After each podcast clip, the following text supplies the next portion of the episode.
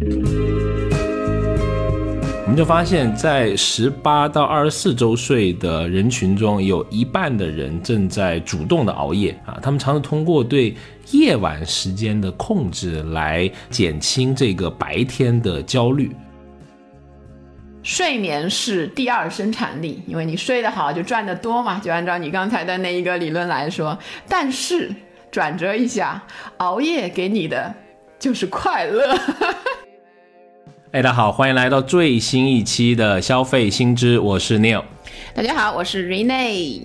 哎，我们今天聊一期啊，跟这个睡眠有关的节目，因为睡眠经济现在在全球呢发展都还挺好的，在二零一九年，全球的睡眠经济呢已经达到了四千三百二十亿美金左右，那到不远的将来，二零二四年预计该行业的价值呢或将达到差不多六千亿美金。嗯，那我们看国内的情况。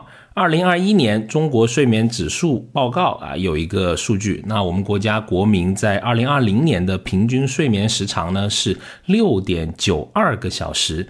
一个不好的消息是，经常失眠的人群增比，它那个占比啊，增长了到百分之三十六点一，就差不多有四成的人受到这个失眠的困扰。其中年轻人的睡眠问题呢更为突出，有。将近百分之七十的九零后会在十一晚上十一点之后才入睡，然后整个中国据说有超三亿人存在不同时间长度的睡眠障碍。对这个睡眠障碍，有的人这么多呢，然后就催生了很多这方面的消费。我这里有一个非常接地气的，我自己看了也。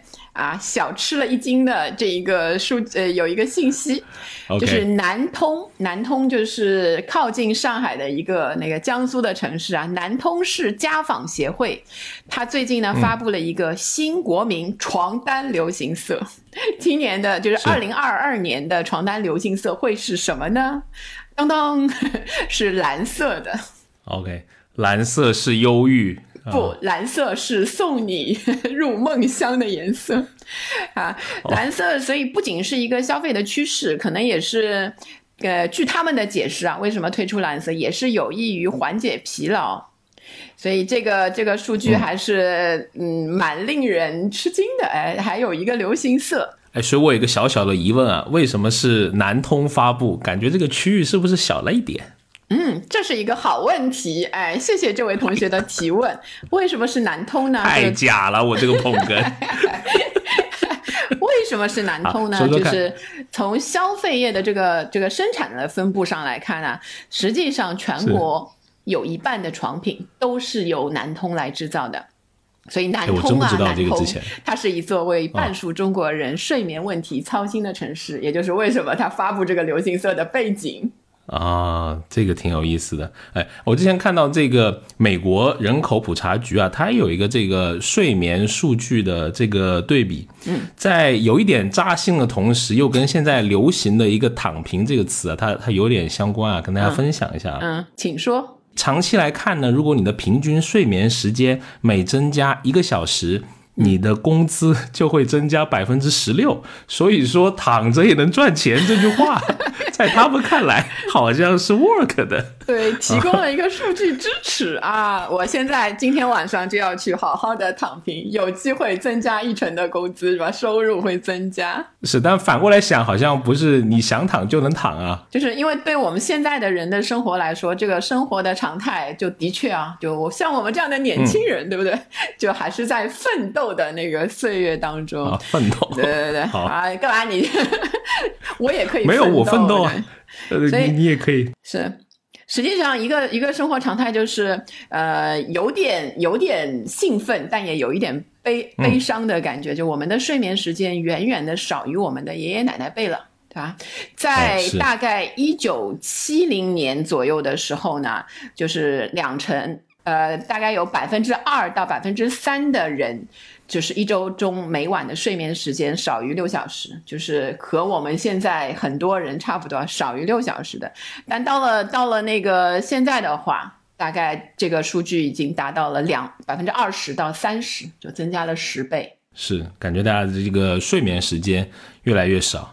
对吧？而且跟这个睡眠相关的一些呃这种潮流的用语或者一些梗啊，也是久久不久会流行一个，对吧？比如前几年流行一个所谓叫什么朋克养生嘛，对吧？白天就是猛灌咖啡，晚上就嗯吃吃点药啊，什么褪黑 素之类的，有点吓人。来睡觉，吃点什么药？说清楚。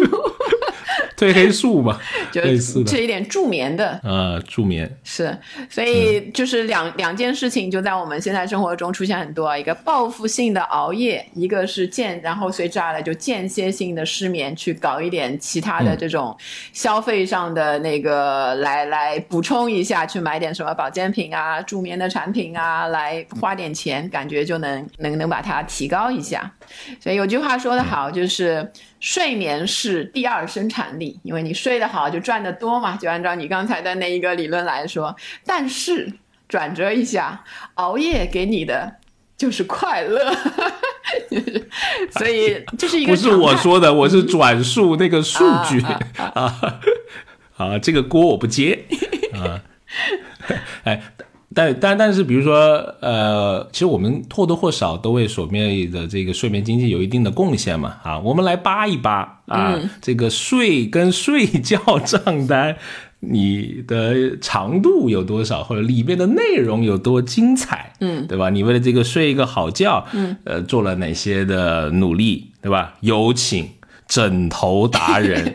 儿姐 啊，请来分享一下。对对对，一说到这个睡眠账单，我可就有的聊了，就真的很兴奋了。可能是因为我就是比那个女友的年纪大了一些，所以我们那个哎对睡眠的一些障碍可能出现的时间呢，就是。在就是不管是工作也好，有时候各种焦虑或者压力啊，包括一些心情啊，都有关系。可能也是会有时候会为自己的睡觉的这个质量，就是为了追求一个高质量的睡眠，去花一些钱。就我大概啊，就是比如说我。前面在那个疫情前，如果要规律性的出差去同一个城市的话，是我就会尽量，嗯，就不管那个在这个城市在哪一个地方，但我固定会住在同一个酒店，然后最好是住在同一个时间，因为我比较认床。如果没有这个的话，我的第一夜第一个晚上就肯定是一个低质量的一个睡眠之夜。然后其他的，就比如说购买的东西的话，我买过很多很多枕头，就是十多个，可能有，就一年可能就会有一两个或者两三个枕头。然后还买过那个床上的用品的，有一种叫重力毯，我不知道你知道吗？它它当时有一个理论，就是说你要盖一个稍微重一点的东西在身上，然后才会比较快的进入这个睡眠状态，然后在睡眠当中你也会激发你那个高质量睡眠的那个潜力。听起来有点像骗人的，不要这样，不要这样，我深信不疑。手环对吧？助眠的喷雾啊，还有你刚才提到就是褪黑素，我也有吃过一段时间。然后包括后来往那个智能的一些方向那个转的时候，我也买过一些像那种付费的 APP 啊，还有一些付费的音乐啊那些东西，所以还是蛮多的。我觉得在睡眠经济的发展的那个不同的潮流的阶段。我都冲在第一线冲浪了，已经。可以，可以，可以啊！感觉你这个做出了不可磨灭的贡献。哎，谢谢你，感觉是我智商不太高的样子。你笑的就是啊，你说，你说，没有，没有，没有啊！我是在。其实我睡眠大概率是没有什么特别多的问题啊，但是在创业的阶段，呃，因为创业是一件实在是一件磨磨人的事情，嗯，痛苦的时间占百分之九十九，啊，偶尔会会会睡不着了，然后就前几年吧，就养成了这个冥想的习惯啊，这个，听起来好像也不那么科学，但是。就是对成功人士好像现在都往这一个这一挂走了，就是对吧？那个是啊，假装成功人士对吧？然后还有一些，我还蛮相信运动的，就是啊，可能会对吧？那为了运动又相应的乱七八糟买一些这种呃所谓的装备呗。嗯，然后呃，还曾经尝试过泡脚啊，这个这个有呃，古老的文化有时候还给你带来真的新的感觉，泡一下还挺不错。然后会会去买专门的那种泡脚用的。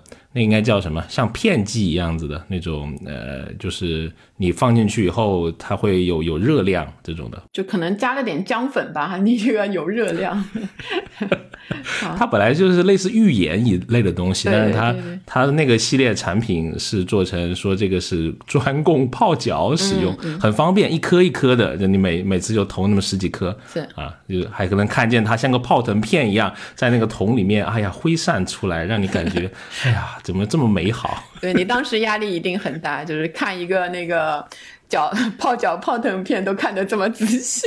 是是是，再这样我就要哭了啊！当然还有呃，我一直有习惯是睡睡觉前我喜欢看书啊，这个蛮好。是是看两句就可以睡着了吗？要看当天这本书好不好看，可能啊，可能故意选一些那种 呃。看那种比较艰艰涩一点的，啊，就可能嗯，看两页就没什么兴趣了，索然无味啊，睡了睡了睡了，啊，是这样子，嗯，啊，也欢迎大家给我们评论啊，就是你为了。你这个美好的一觉啊，你那个有什么有意思的，或者是你印象深刻的消费，我们也来看看大家。我感觉我俩交流了一下，感觉都挺那个老，就是比较传统的那种，很成年人那个，像中年人其实就是那种消费。我我我其实很想知道，就是年轻人，就是他有一些呃有有好玩的那个为了睡觉做出的事情，我都要尝试一下。是我儿子最近有一个好玩的，他买了一个，他他要求我老婆买了一个那个老虎的床单，又不到虎年了嘛，买了一个那种很可爱的 老虎，他每天晚上 就是很开心，就觉得睡了一个 可爱的新的床单，就是感觉睡眠就挺好。对对对啊！记得给他买一买一个蓝色的那个老虎床单，新年的时候。蓝色的老虎感觉会咬人啊！天啊，有点可怕。那个 蓝色妖姬老虎，有点有点凶的感觉。是，然后嗯，然然后到了今天的话呢，就是今年或者是最近几年，因为有这个疫情嘛，其实我们生活习惯都会发生一些相应的改变，包括这个睡眠的习惯。所以对你来说，疫情有没有改变你的那个睡眠习惯？疫情倒没有，就是随着年纪的增长，我觉得晚上打呼这个声音有点愈愈演愈烈，倒倒是真的。这是我我我太太向我 反馈的，我自己没什么察觉。其实，嗯，它好像有一些东西可以买，也有你可以花点钱改善一下的那一些什么止鼾的那些器啊之类的，可以去尝试一下。是，但我老婆睡眠挺好了，好像也不是一个困扰，就除非除非有时候她加班，然后我提早睡了，她就。你知道吧？就有时候有一天还录了一段我的那个音频，本来我都不相信啊，她拿出了呈堂证供，我也只能说，嗯，确实有点吵，这个声音难为你了。嗯，好，贵伉俪之间的那个生活，我们就不那个仔细的 追究了，就反正还是嗯有有一些小改变，对吗？就是但也没没有什么大的那个改变。你呢？你有什么？对我来说，可能一个也是你说的，就是岁月的流逝；一个是我的，我其实现在呃，那个入睡的时间，入睡的时间会推晚了。我觉得一个可能是因为就比较难入睡了，就是人到年纪往上涨的时候，可能需要的睡眠时间不是也开始慢慢的减少嘛。所以到了睡前，现在又因为有要看手机啊那一些事情嘛，就是睡前的几大事情对吧？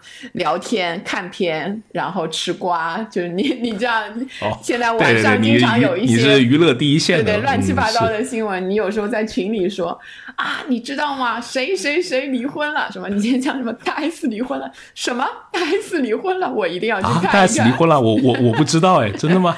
我真不知道。这段我们就不展开说了，对对对，就比如说你晚上知道了这个新闻，就去哎去看一下，对吧？具体的那个情况是什么？往往就这样一耽误一兴奋，可能你晚上的那个睡眠时间就无形之中被吃掉了一些。哎，是，但是这个睡眠消费，人们愿意为它来付出一些金钱和时间，它也是有一定的这个回报的。啊，因为据这个剑桥大学和这个兰德公司的一份报告呢，睡眠不足是工作场所生产力低下的最大的驱动的因素啊。那你想，工作更好，那赚更多的钱，意味着你需要有一个不错的呃睡眠嗯啊。因为他这个研究就发现啊，如果每个晚上你只睡六个小时或者低于六个小时，你的工作效率呢，明显要低于那些睡七到八个小时的工作人员。啊，所以说，所以大家愿意在那个睡眠上面花钱，也是有这个一个原因，就是你这样，你的 KPI 就会好一点，就生产力会高一点，对吧？所以老生常谈的什么睡满八小时啊，哎，看起来还是挺重要的，对吧？因为这个世界卫生组织也把睡得香作为呃健康的一个比较重要的标准吧？对。当它被设成了一个标准的时候，就是大家更觉得有一个指导性的一个一个标准在那边，所以更愿意为这个睡眠消费来付钱的背后呢，实际上是大家对睡眠健康的重视程度进一步提升了。哎，对，那这个有市场嘛，对吧？啊，这个也吸引了很多公司啊、创业者啊入局，那资本市场也有它的青睐。呃，我们找了一个相关的数据啊，从二零一六年到二零二零年，呃，几年间呢，有超过两千两百家跟睡眠消费相关的公司成立啊，他们的产品聚焦于，比如说传统的像什么呃床上用品啦、眼罩啦，还有一些助眠的保健品啦，那还有一些新兴的什么智能的保健仪器啦，或者是一些助眠的。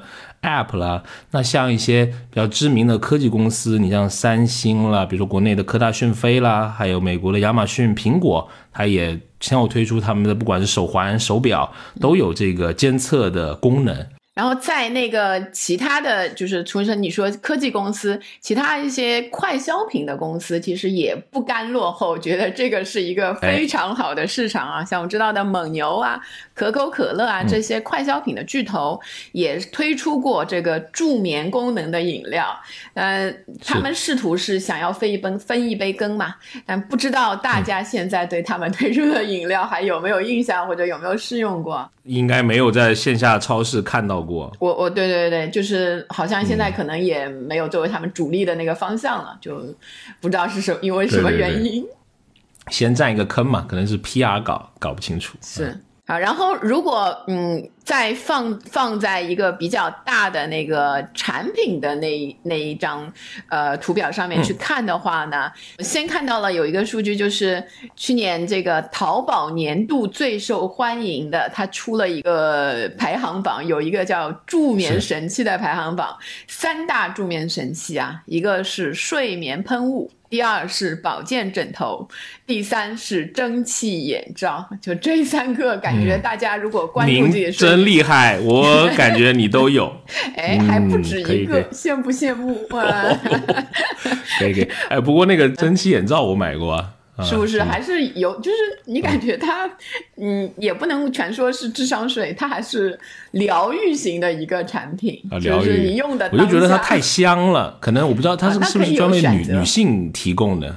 我没有找到无味的，其实我蛮想找没有香味的。来，我指点你一条明明路啊，就是那个名创优品。就有无香的，OK，对，就是很容易买到，因为它店很多嘛。哎，这个不是广告，大家注意。好，然后不要强调，强调很怪。然后那个，但实际上啊，就是我们大家好像一开始自己在家里或者就是别人会提及的一些产品，就就是那几种。但实际上市场上睡眠的这个。品类的产品的丰富程度是超过我们想象的，所以我们是特地的去做了一个综合性的一个梳理，就发现从大的那个上面看就有五大类，就比如说像呃睡眠的家居啊，然后睡眠医疗、睡眠的服务、睡眠保健，还有智能睡眠产品，就是这五大类。然后我们大概的跟大家说一说啊，这五大类里面究竟有一些什么样的产品。就比方说，第一大类肯定是大家就是最每个人都会要用的嘛，睡眠的家居就包括像床啊。呃，家房寝具啊，床垫啊，这一些，呃，床的话啊，这个我一看那个品类啊，就真的有前面几个还都知道，比如说按摩床、水床，然后后面就像那个什么音乐床、智能床那一些，就有一点超过我的知识的那个那个整个的限制了。嗯，然后我大概去看了一下，价格也非常的贵。也就是如果是整个的买一个，嗯，它这个有带有一些概念的，对睡眠高质量睡眠有帮助的那个床的话，有时候像一个远红外的床，高达五万，就还蛮厉害的。是，而且有一些什么磁疗啊什么，对吧？有些也是消费陷阱了，经常看到那种呃新闻里面有说到哈。对，然后如果把它放小一点，像床垫，对吧？床垫这个就是基本上啊，家家户户都需要购买的，席梦思啊、胶垫啊、棕垫啊，还有看到有玉石垫。就还蛮高级的感觉，就这些有有点想拥有是吗？啊，呃，算了，已经放不下了，家里。我希望以后床垫也是可以什么那个以旧换新，或者是那种有专门收的，因为我现在都要花钱给人家，让人家帮我就是运走那样子。是买一个玉石垫，感觉都是古墓派出来的这种感觉，对，直接可以练功。是。呃，然后呃，还有最近这两年就开始流行的乳胶枕，或者是这个乳胶的床垫嘛。啊，我在朋友圈或者是看到那个朋友的家里面，也开始大家就进入千家万户啊，这个感觉是一个好像是一个消费升级的这么一个这么一个事情。嗯啊，因为本人曾经啊服务过的公司，我们有卖过这个乳胶枕。然后呢，小刘曾经亲赴泰国曼谷去考察以及采购，啊，为大家带来一小段揭秘啊。好，请说来。就是首先第一个，呃，在早两年的时候，其实这个乳胶，我就拿这个枕头来举例吧，它的溢价是挺高的，你可能一般你在电商平台都能看到四五百块钱，这是非常正常的一个价格。我说前两年哈，对，前两年。如果你是去旅行，那千把两千块，那是也是一个。很正常的一个价格，所以你会看到所谓的去那种西马泰就很便宜的中老年旅行团，对吧？他他大部分就是靠这种旅游商品来赚取其中的呃利润啊，就是旅游不要钱，商品把钱赚得满满的。嗯嗯。那像像现在的话呢？现在的这一些价格是已经到一个合理的区间了吗？你说以前比较贵的话。对对对，突然想到直播间那种话，就叉叉叉和叉叉叉已经帮大家把这个价格打下来了。所以那个叉叉叉现在代表的是谁？啊，比如说啊，有一些平台啦，比如说你像呃京东或者淘宝，他们有自己的这个品牌的这种呃出品嘛，什么京造啦，或者是像淘宝新选啦，他们卖的枕头就一两百块钱嘛。对对对，现在乳胶枕。对，所以是一样的东西，对吗？这个没有什么高科技的，是因为去工厂看过，没有什么高科技的，就是有一个模具把乳胶咣进去就就出来了。然后那个大哥拍着我的肩头说：“小伙子，十万块钱你也有一个自己的品牌。” 你因为因为大家可以想一个问题，你就知道了。其实乳胶，比如说你可能在生活中你接触更多的，比如说一些计生用品，或者说你开车用的轮胎，他们也是跟乳胶相关的，那才是更关乎人命的。那个可能需要更高的生产技艺，但乳胶枕的生产工艺相对来说，呃是比较简单的，是可能跟原材料还有点相关。你要在一些原材料比较好的地方，对，呃去弄。是，所以我们看那个睡眠家居，就从那个刚才说的乳胶枕嘛，其实折射出来的就是，因为它是直接你在睡眠当中第一去去接触到的那个使用的那个工具也好，器具也好，是，所以你特别会第一就是你的消费的热情会直接投射到那个上面，你就愿意就当时花两千块对吧，买一个枕头也觉得很合理，但是慢慢的开始有这个呃价格合理化的趋势开始出现之后。反而大家也就是趋向理智了，也开始会觉得啊，你这个一个乳胶枕出来就硬给我挂一个嗯一千块，我可能现在就已经觉得贵了。大家也开始理智了，那个。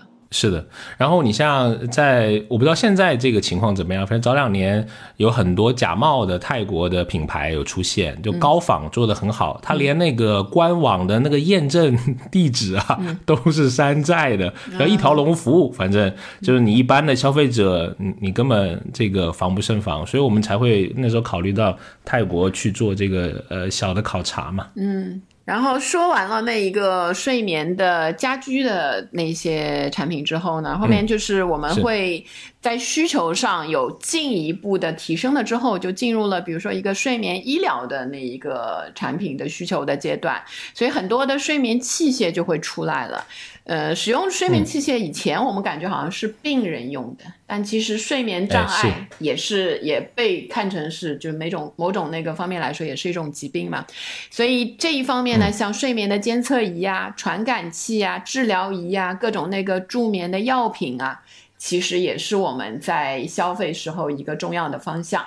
嗯，是，我觉得如果家里面有这个上了年年纪的长辈啊，可以多关注一个问题，叫做这个睡眠呼吸骤停，啊，就是可能就你睡着睡着，你的呼吸。就就就停止挺长一段时间，其实呃，它会造成你跟刚开始就是它的表现就是你的鼾声越来越大，对吧？我可能也要开始注意这个问题，我监测一下是几分贝 啊。然后呃，就是你长期如果是这样的，首先你的这个自身的循环系统得不到这种修复啊，会增加心脏病还有中风的这种风险的。那更加严重就是你昼长时间过长了，对，那就有有生命的风险嘛。啊，所所以，我我。跟你那个之前交流过这个之后呢，我还特地上那个天猫去看了一下，对吧？睡眠呼吸机这个东西，它现在其实它除了那个治疗啊，还会它会宣扬就是会提高你的那个睡眠质量，因为可能鼾啊，或者是你的呼吸比较正常了之后，然后大概的这个价格呢，睡眠呼吸机比较便宜的在三千到四千就能买到，然后贵的就会到上万，像飞利浦什么的，其实。走一个比较高端的那个价格，然后我看了一下那个三四千左右的那个呼吸机啊，也是现在开始是便携了。以前因为我其实见过一次，我朋友的那个家里他有用，是很大的一个东西。现在你几乎就可以带着你出差呀或者旅游什么可以带着走了。然后这个三四千，除了买到这个仪器之外，他甚至给你送了一整套的赠品啊，赠品包括什么鼻罩啊、血压机啊、血氧仪啊、波纹管。啊，啊内存卡是不是感觉很值得？就买到一整套的改善你那个睡眠质量的东西，是应该就是一些配套的这个这个这个配件嘛。啊，因为在，因为我不是学这个专业的嘛，对吧？嗯，之前我们去实习的时候，其实我卖过这个这个呼吸机啊，什么睡眠呼吸机啊，这些这些东西啊。当然这几年，那这十多年了，肯定这个技术有一个飞跃了。嗯，我觉得这个很有意思啊。以前就是它通常都是通过那个医生，你去医院就是诊断出来你有这方面的问题之后，医生会建议你自己去购买，然后你就产生这个整个的在医生指导下的购买。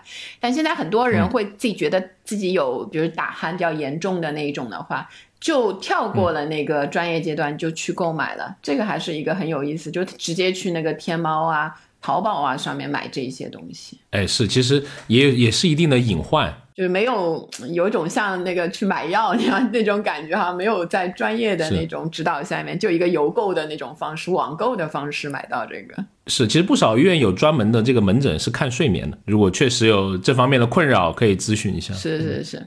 然后说到就是和这个医疗的器械相关的，另外的一种就是药品上，其实像褪黑素嘛，我说我之前也。前几年的时候，也曾经有一段时间吃过一段时间，因为想改善一下自己的睡眠。我买的是一个美国的品牌的，反正它有一个浓度，然后你可以选的，好像是零点一，然后你更严重一些，你可以浓度比较高的那种。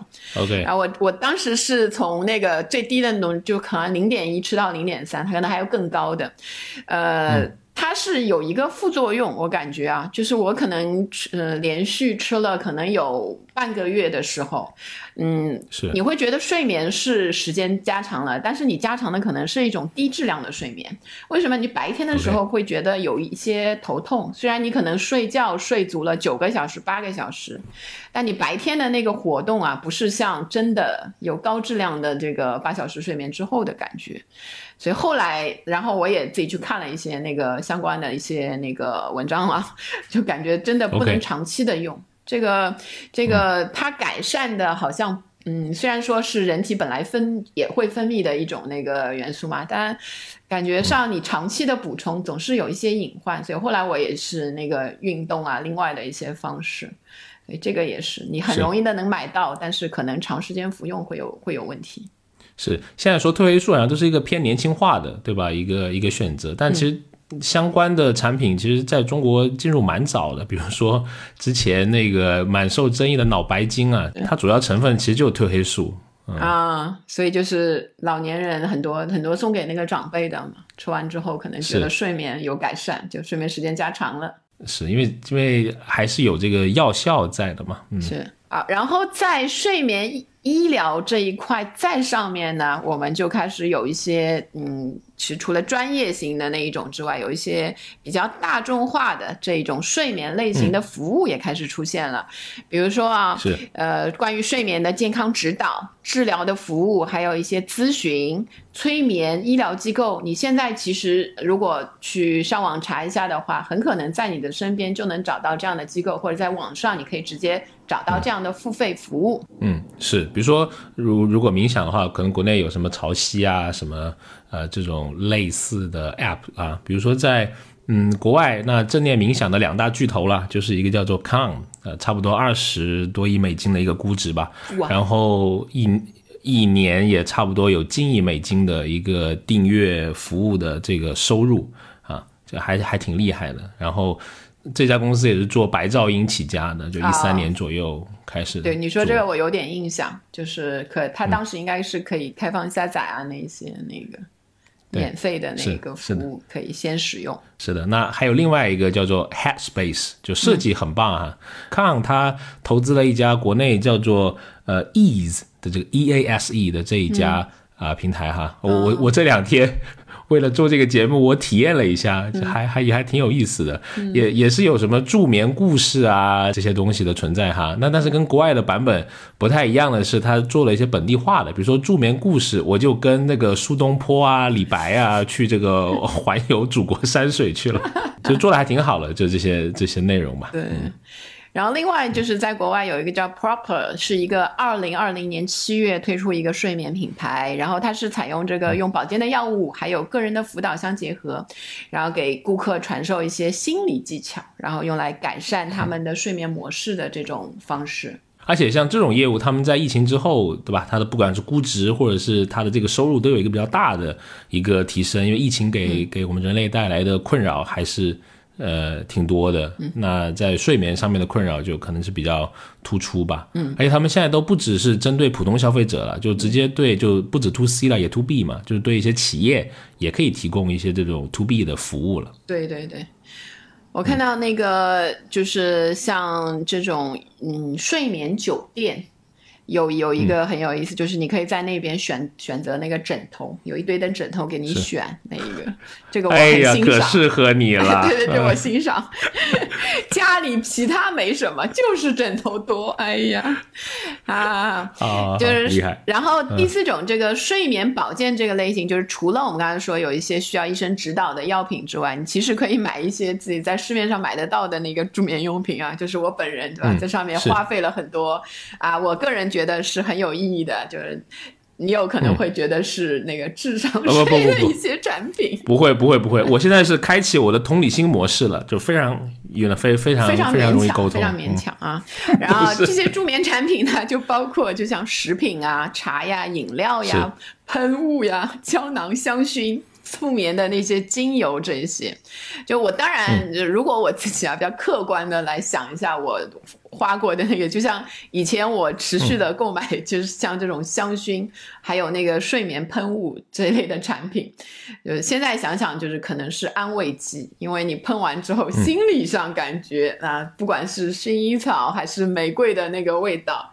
其实真的能够改善那个睡眠的，有科学的理论啊比较薄弱，不能说没有，但更多的是带来一种心理上啊，我为我自己的睡眠花了钱了啊，今晚一定要睡好，有一种动力在那里。是啊，那还有一个就是这个睡眠智能化。对吧？也是我们这两年看到的一个呃趋势啊。但是我从来没有戴过我的手表睡过觉，哎，我觉得好奇怪啊。这个，嗯，这个这个使用的场景很怪啊。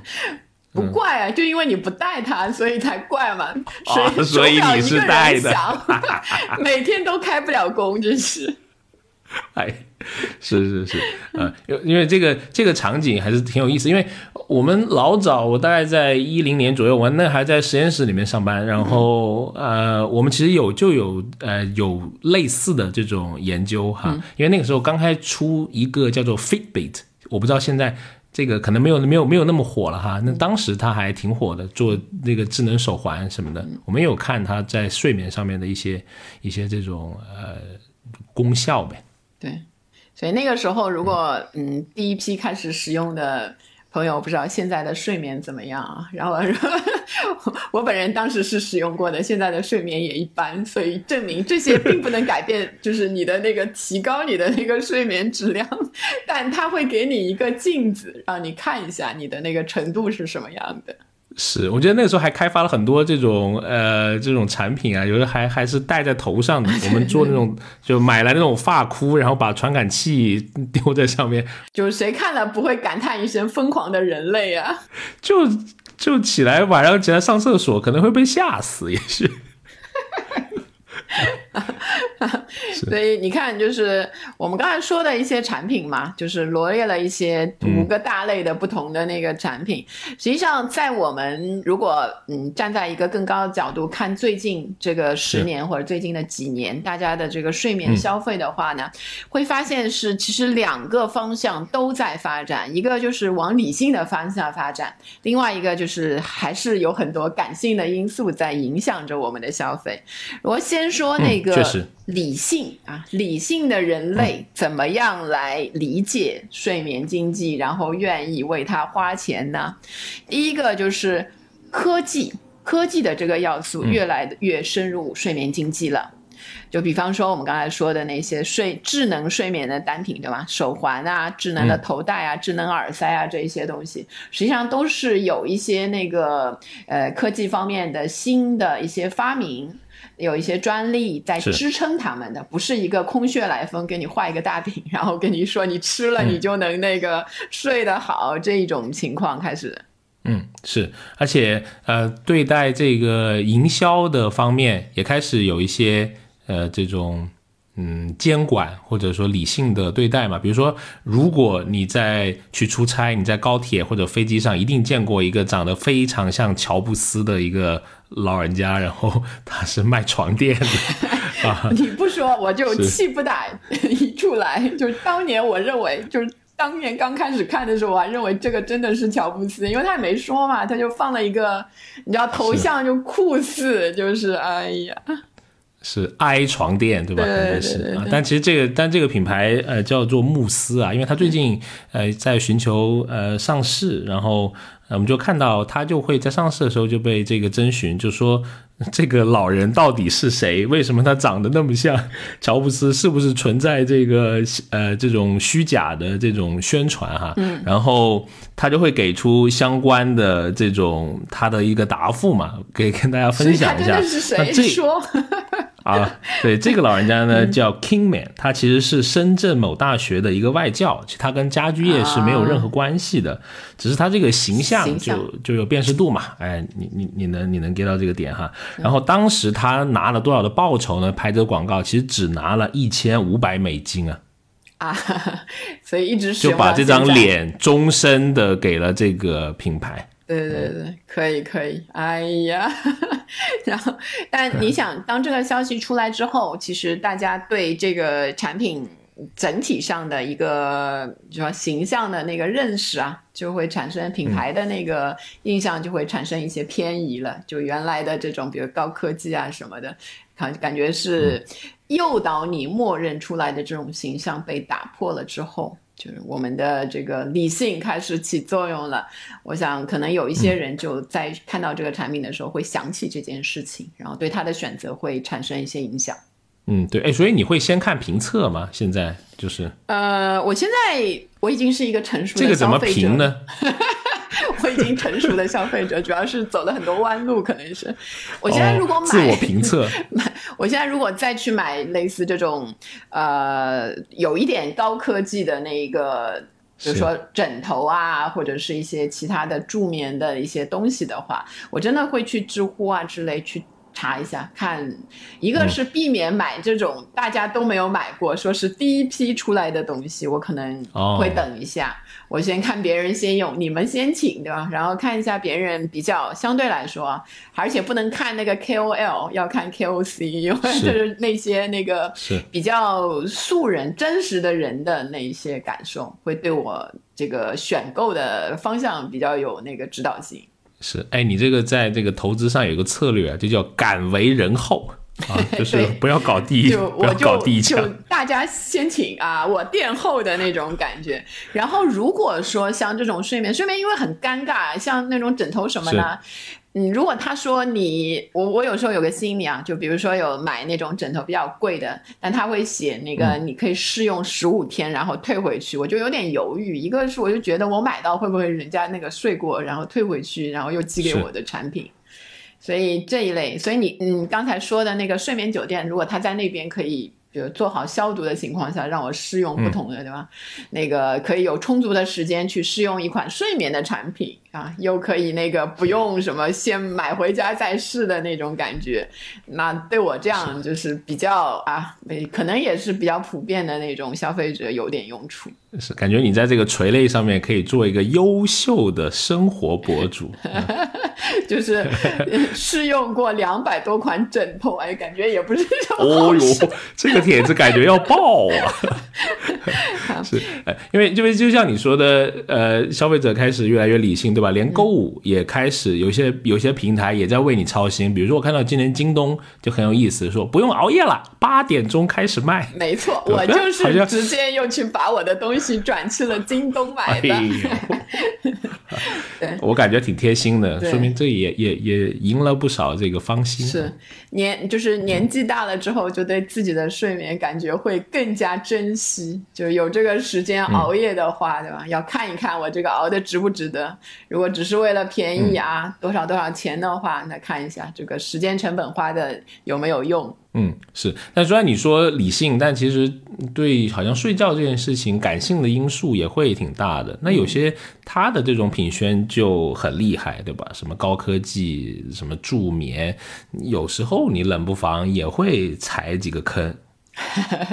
是，就是，就我总结出来一点，就是最能打动你的心的那一些睡眠类的产品，往往就是智商税产品，因为他把心思全部都花在营销上了。哎，好像有一点道理。是，就想当年我踩一些坑的时候啊，就现在因为这些产品还在卖，不好意思一个一个的那个吐槽。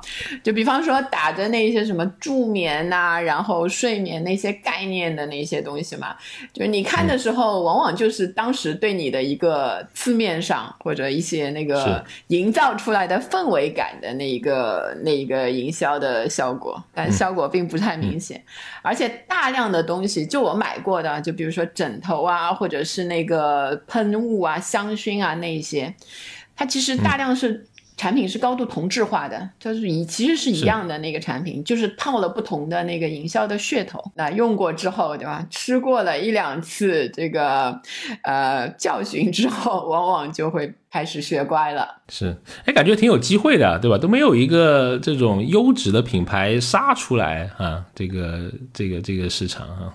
因为这个嗯，睡眠。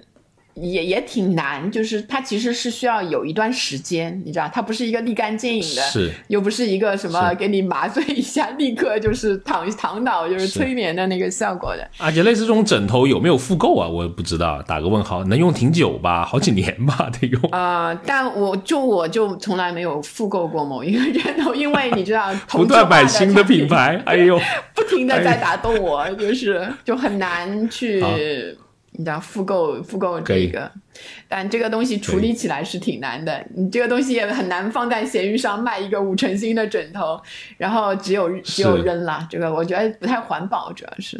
对，确实。那其实，嗯、不光是这些产品了，其实对大家对主动熬夜这种的，或者是说他的，也不能说喜爱程度吧，或者说你就正在经历主动熬夜这件事情，主要是互联网和手机了。其实，对对对，就是你睡前啊，就想一想啊。我那天看了一个段子说，睡前的时候突然想知道。奥特曼的身高到底是多少？赶紧就是去百度一下，结果就睡不着了，因为呃看了一个奥特曼，发现这个奥特曼还有很多的种类，是不是？然后什么什么奥特曼，还有不同的形态。哎，嗯，你懂的，你百度过的人。不是我，都是我儿子教我的。我不我其实没看过奥特曼，真的。对对对，所以这些就是说打打消你的那个，就是原来的这一些睡意，然后其实你回过头，第二天早上醒过来看，昨天晚上看了啥呀？都是一些很无聊的东西，但那时候一兴奋就是刹不住了。所以人家说，就是没有欲望的睡眠才是最舒畅的睡眠。就在睡前最好不要去深入的想任何一件事，尤其有些人还想是什么，要想想，最好只想想别明天早饭说别说吃什么，哎，明天只想早饭吃什么，不要想明天要减肥，对吧？那一些 哎一想到这个，就会有一些欲望存在。报复心太强了。好，是我可以跟大家再分享一下，因为我们前段时间做了一个叫做呃深夜经济，或者我们把它叫做零碎经济的、呃这么一个阶段性的一个报告哈，我们就发现，在十八到二十四周岁的人群中，有一半的人正在主动的熬夜。主要的原因呢，我们分析是由于年轻人群的这个心理补偿机制，还有一些的孤独感。啊，他们常常通过对夜晚时间的控制来减轻这个白天的焦虑，而且，嗯，这种夜间的社交需求它也在也在变高啊，特别是疫情之后。就是这个宽松的那段时间里面，人群的社交需求是在呃逐渐的这种呃增强的，特别是三十五 到四十四周岁的这个中年人群哈，青中年人群、o k 啊，因为呃对社交的这个渴望最强烈，尤其是在已婚已育的男性群体中，感觉就在说自己啊，因为。